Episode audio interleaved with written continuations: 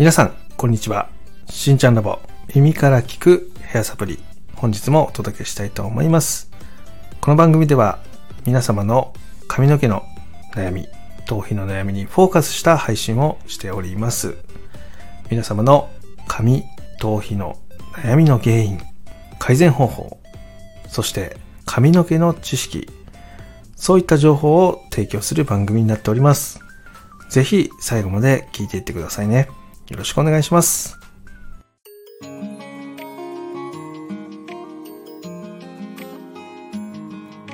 しんちゃんラボ耳から聞くヘアサプリ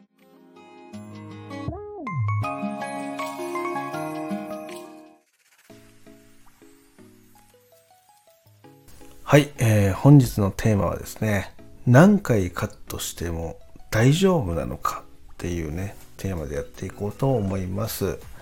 えこれはどういうことかというとですね美容室に来店する頻度ってありますよねその美容室に行くたびにカットしないといけないのかどうなのかっていうね話をねしていこうかなっていうふうに思ってますえー結論的な話をすると、えっと、それはね、やっても大丈夫ではあります。必要であればっていうところですね。その必要であればっていう基準は何かというと、例えばショートカットにしててですね、1センチ伸びただけでかなり気になるとか、そういった場合っていうのはね、必要になってきますんで、えそこはね、やるべきかなっていうふうに思います。まただし、えっと、ボブぐらいの長さからロングの間っていうのは、え正直ね、そこだけ切っても意味がない形になるので、あんまりね、その変化を感じられないっていうふうに思ったりもするので、そこに関してはね、切らない方がいいかなっていうふうに思います。で、あとは、えっと、カットですよね。そのカットをしていく上でですね、その、カットをする場所がどこなのかっていうのがね、もう決まってないことが多いんですよね。すり合わせの中で。なんとなくこんな感じでみたいな感じで決められて、どこを何センチ切ってどこをこういう風にしますねみたいな話ってないんですよね。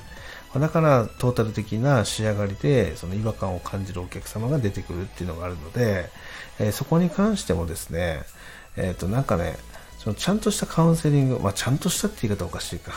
しっかりその手順に沿ったカウンセリングですね。その会社でカウンセリングの流れってこうですよ。なんでこの順番でするかっていうのはこういう意図がやってやってますよっていうことが、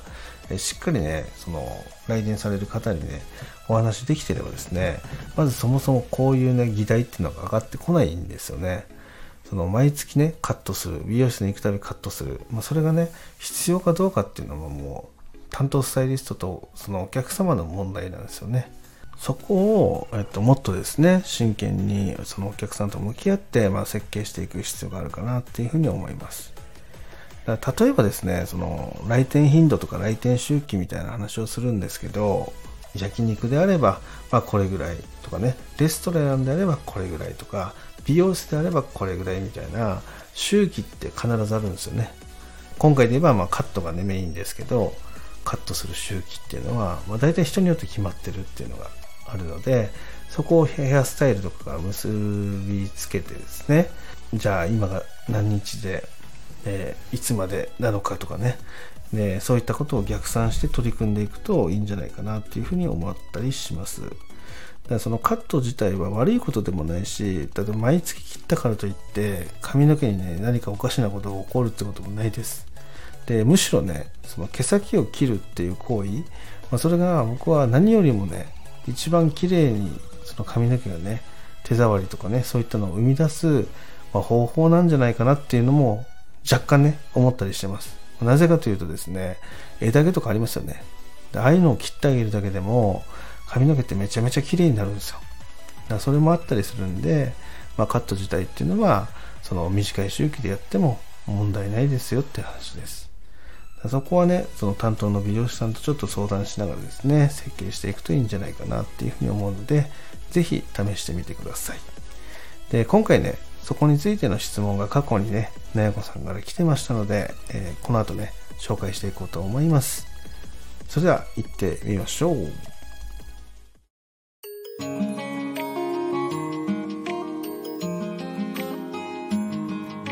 しんちゃんラボ耳から聞くヘアサプリ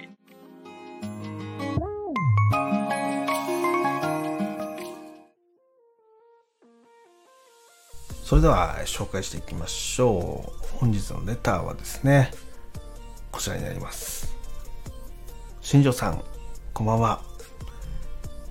初めて質問いたします。よろしくお願いします、えー、私は美容室に月に1回行ってます。で美容室に行くたびに毎回カットをしてます。正直カットで何が変わったか分かりません。よく通い慣れたお店なのでなかなか断ることもできず毎回カットをしてます。これって本当に必要なことなんですかね？っていうね相談みたいなね感じで来ましたね今回ね。で今日ここについて話をしていきたいと思います、まあ、結論的な話をするとですねかなりあるあるな話だなっていうふうに思いました。はいこれね実はあの、えー、私たちのサロンでもねいます。数名。やっぱりその今までね毎月カットされてたっていうその履歴とかがあると毎回ね切ってほしいのかなっていうふうに思ってですね毎回カットのメニューをね追加しながらですね手触りとか量感とかっていうのを調整したりとかねあとは前髪を切ってみたりとかねしたりする、まあ、提案とかねをさせてもらったりとかしてます。でここに関して言うとですね基本的にそのお客様がですね切らなくてもいいかなっていうふうに思えば切らなくて済みます。なので、えー、かなり長く通われてね気の気の知れたね美容師さんだとは思うんですが、え、そこにね思い切って言っちゃうっていうのがまず一つの案です。でもう一つは、えっと、伸ばしてみるっていうことを言ってみることですね。でそうすることで、え、切る必要がなくなるのでその日はねそのカットなしでメニューが組めたりとかするんじゃないかなっていうふうに思うんで、まあ、そういうふうな活用っていうのをしていくと、えっと、切らない方向に持っていくことができるかもしれないっていう話です。まあ、ただしですね、えー、本当にカットが必要な場合も実はあるんですよね。えー、例えば髪の毛にツヤが出づらいとか、えー、髪の毛がね、乾燥してしまう。で髪がなかなかその、なんだろうな、綺麗に伸びないとかね。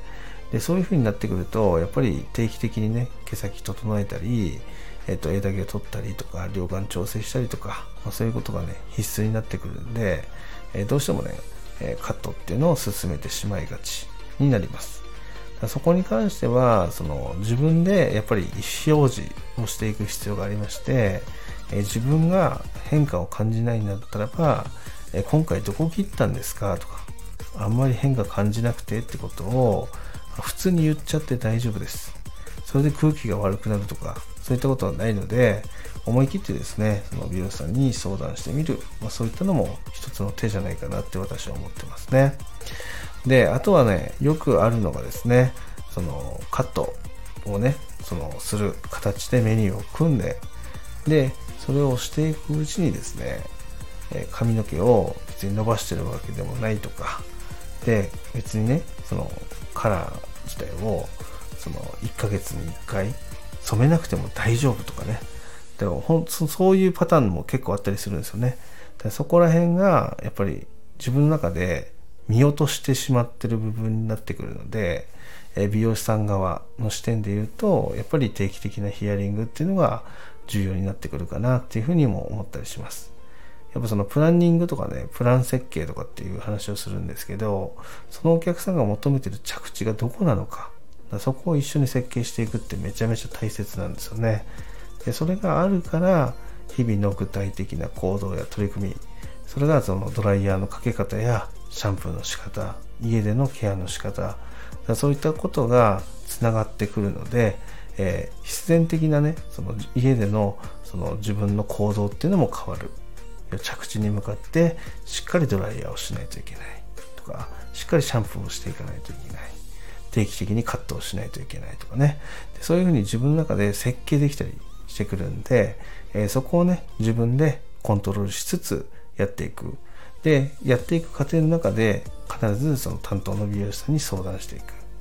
で自分でね組んでやってもねそうならないことって結構あるんですよね。だからプロに相談するっていうのが間違いないのでその自分自身の例えばヘアスタイルとか目標としてるその着地点っていうのを言ってみてでそれが今できなくてもいつできるのかっていう提案を美容師さんからもらってでそれが現実的であればじゃあちょっと試してみようかなっていうふうに行動に起こしてもいいしちょっと一回考えて、えもう一回連絡しますねって形にしてもいいし、そういうの活用をね、していけるといいかなっていうふうに思うので、ぜひやってみてください。というわけでね、今日はこの辺で失礼したいと思います。今日も最後まで聞いていただきありがとうございました。では、また水曜日に。バイバイ。